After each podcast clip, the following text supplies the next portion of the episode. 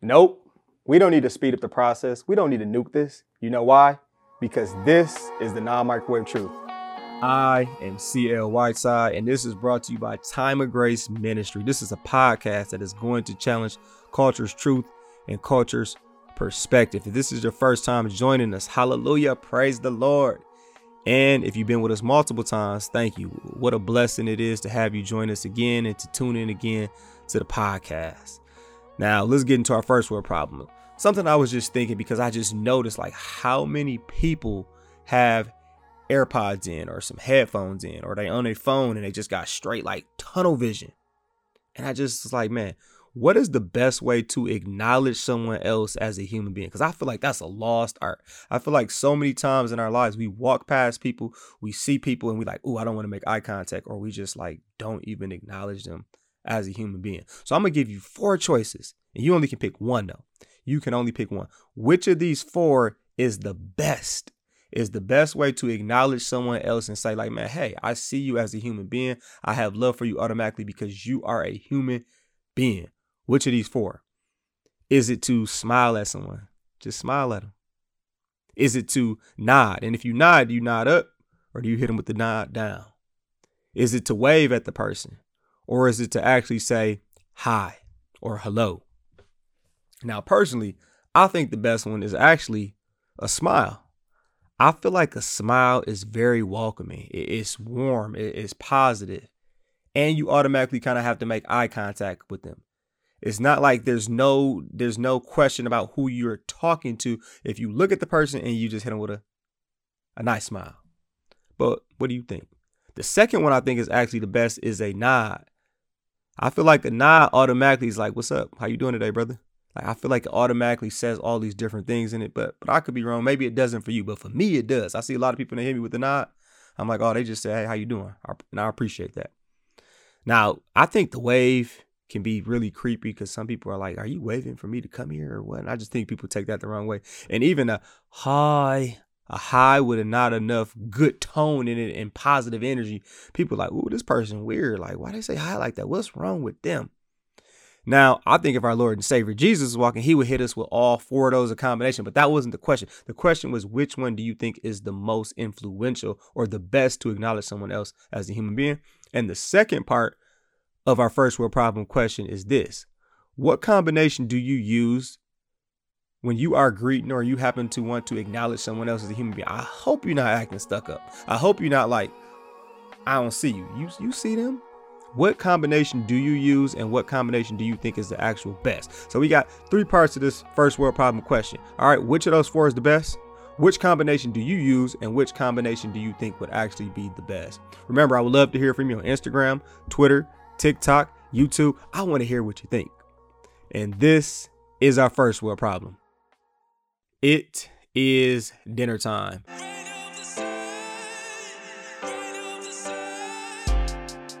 The title of this episode is True or False. This is prescription, not description.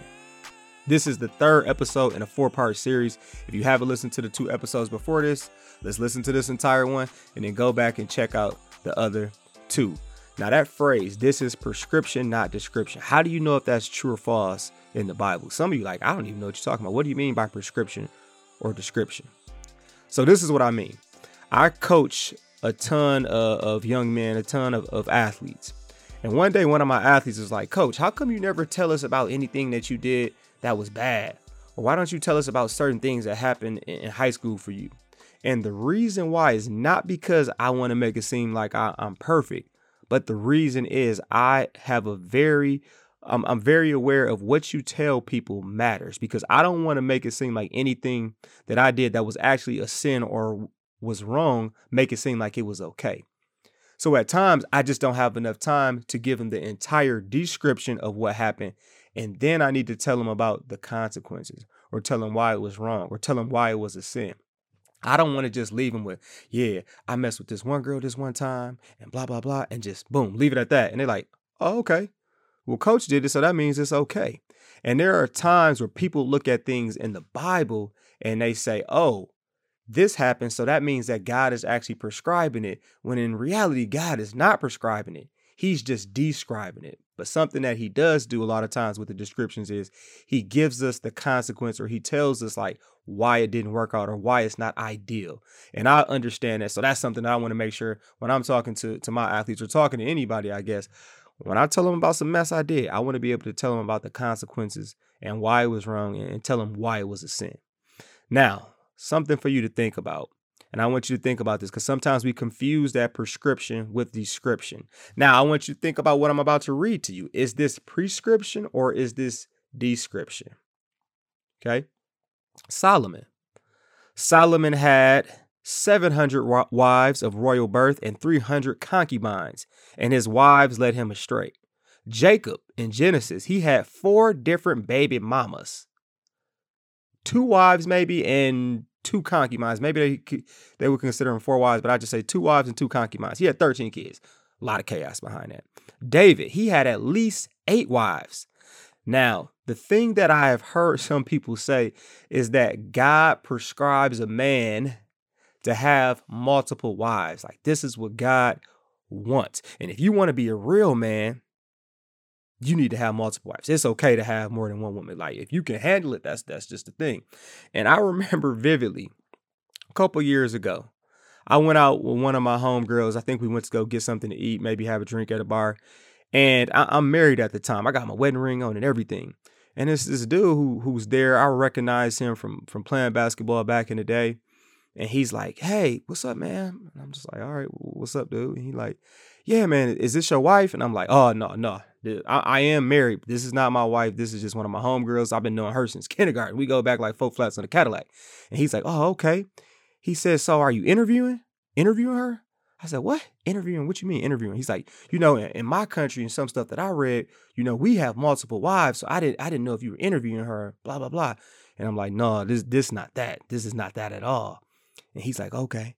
Then we talking a little bit more, and he's just like, yeah, man, you, you know, the, the woman you interviewing, I would like to get to know her possibly if you. I was like, I'm looking at him like, do you not understand the words that are coming out of my mouth? That's that that Chris Tucker. I'm like, this is not my wife, or not my potential wife. This is not an interview. This is nothing like that. But he just couldn't get that out of his head.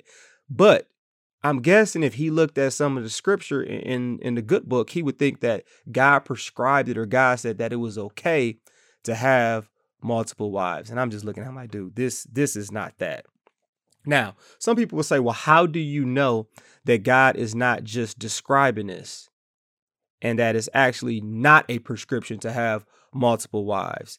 And does it really say in the Bible you're supposed to be with one person romantically and you know marriage is just between one man and one woman? And it's like, yes, that's what the Bible prescribes. The stuff that I just described to you before was a description with the 700 wives, 300 concubines, King David having at least eight different wives. And you're like, well, how do you know that? Because of this. Jesus referenced Genesis when he was talking in Matthew 19, verse 4. And this is a prescription. Okay, this means what you should do. Description is just describing what it is. Prescription is what we should do, what we should carry out.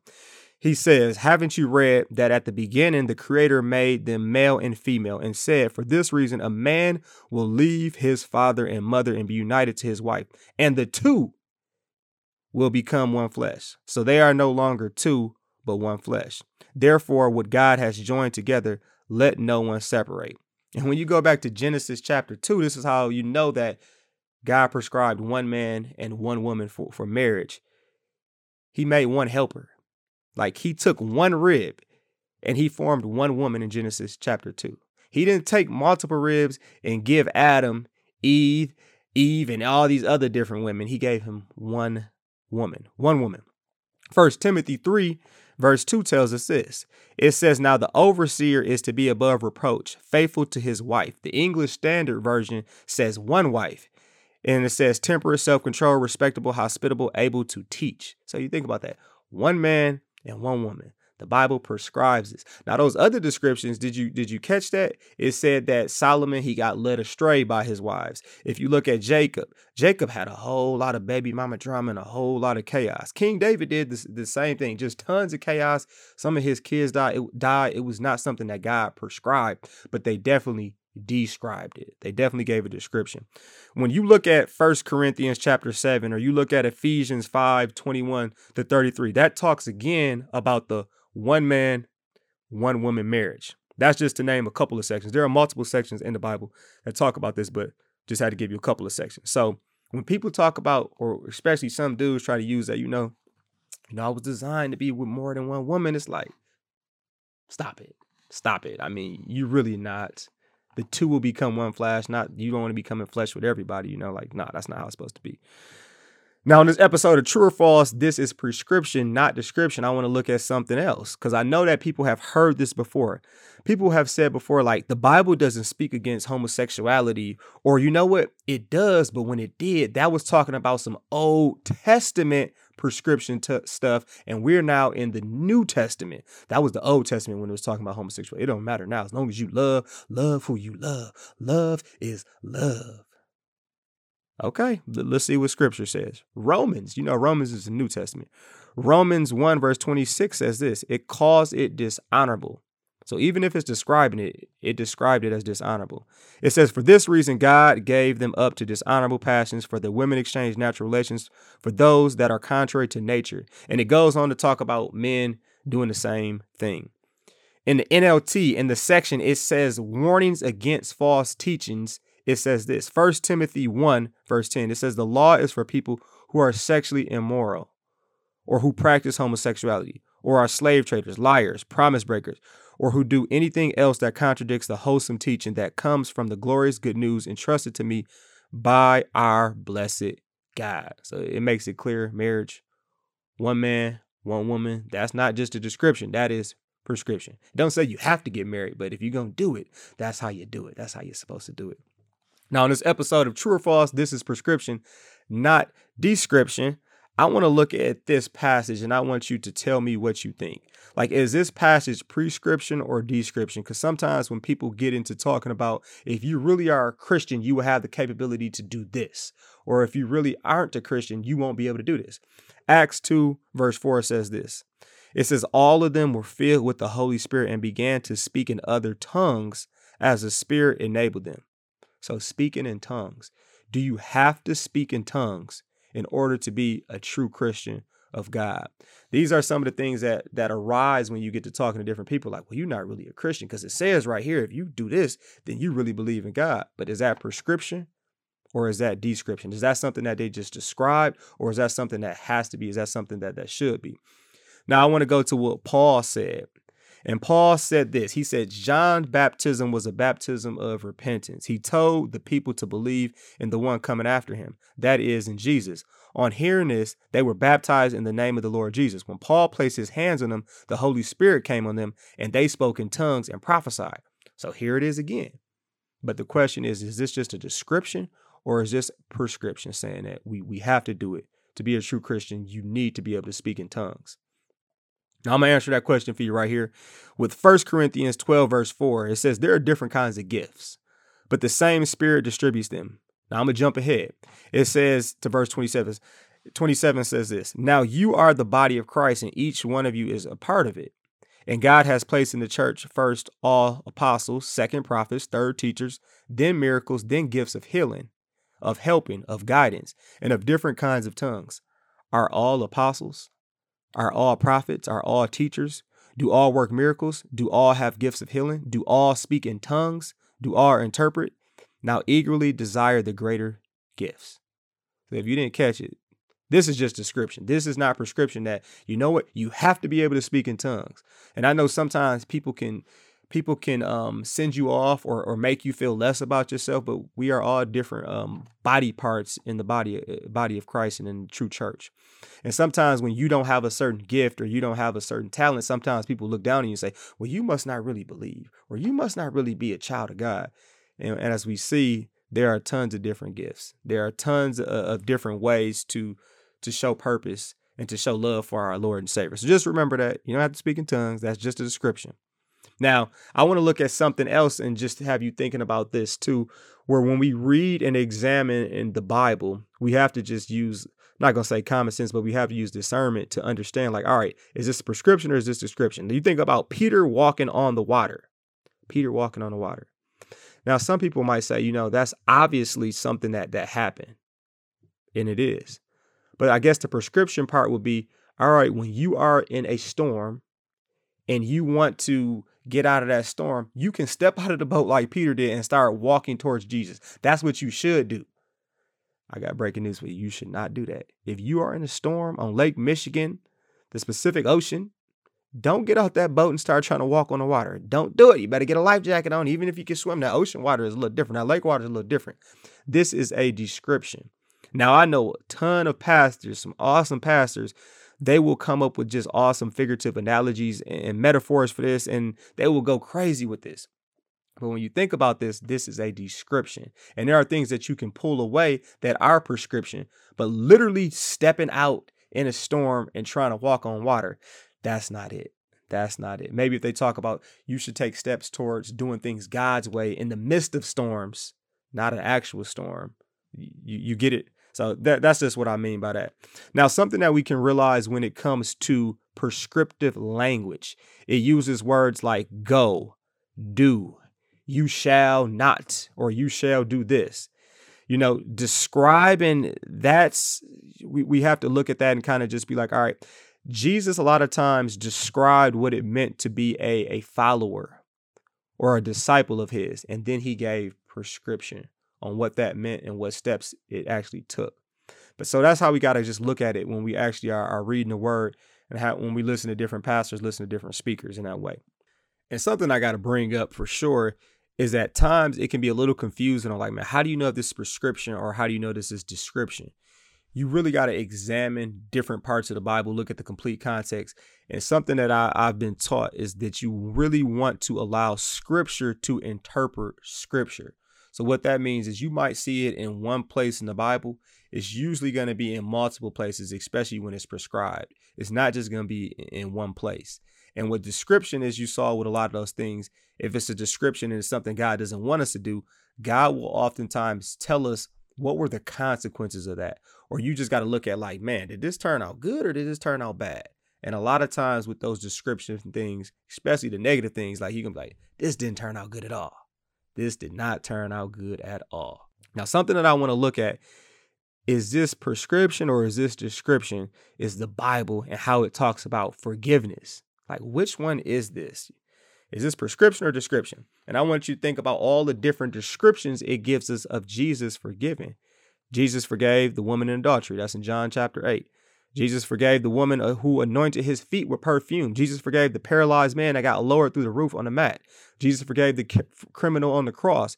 Jesus forgave when Peter denied him. Jesus forgave the people who crucify him. Now, some people like, that's just describing. I can't forgive like he can. Is it though? And, and we got to look at this from Matthew 18, verse 21.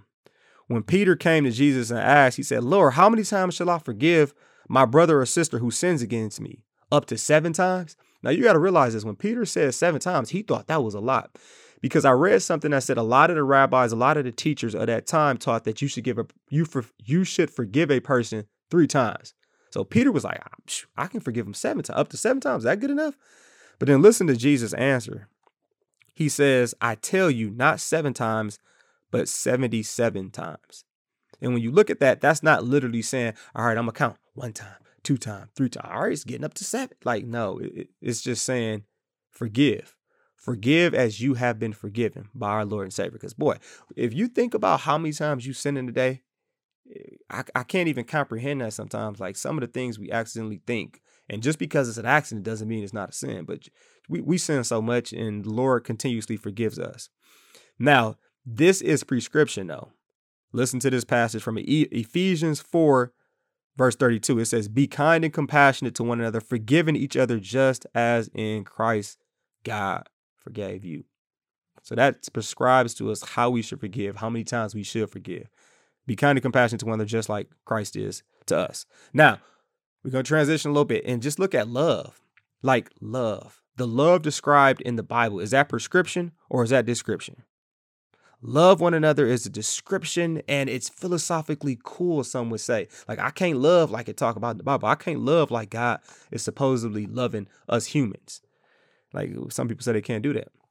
Now, when you look at Romans 5, verse 8, it tells us this. It said, But God demonstrates his own love for us in this. While we were still sinners, Christ died for us. And some be like, I'm not dying. I'm not dying for somebody who just wronged me. I'm not doing it. I'm not doing it. And I feel you in that. I know why you feel that. But let's just keep going on. John 15, verse 13 says this Greater love has no one than this, to lay down one's life for one's friends. And Jesus talked about at times, you know, it's easy for us to love and easy for us to forgive others that are good to us. But he said, don't even the, the pagans and the tax collectors do that.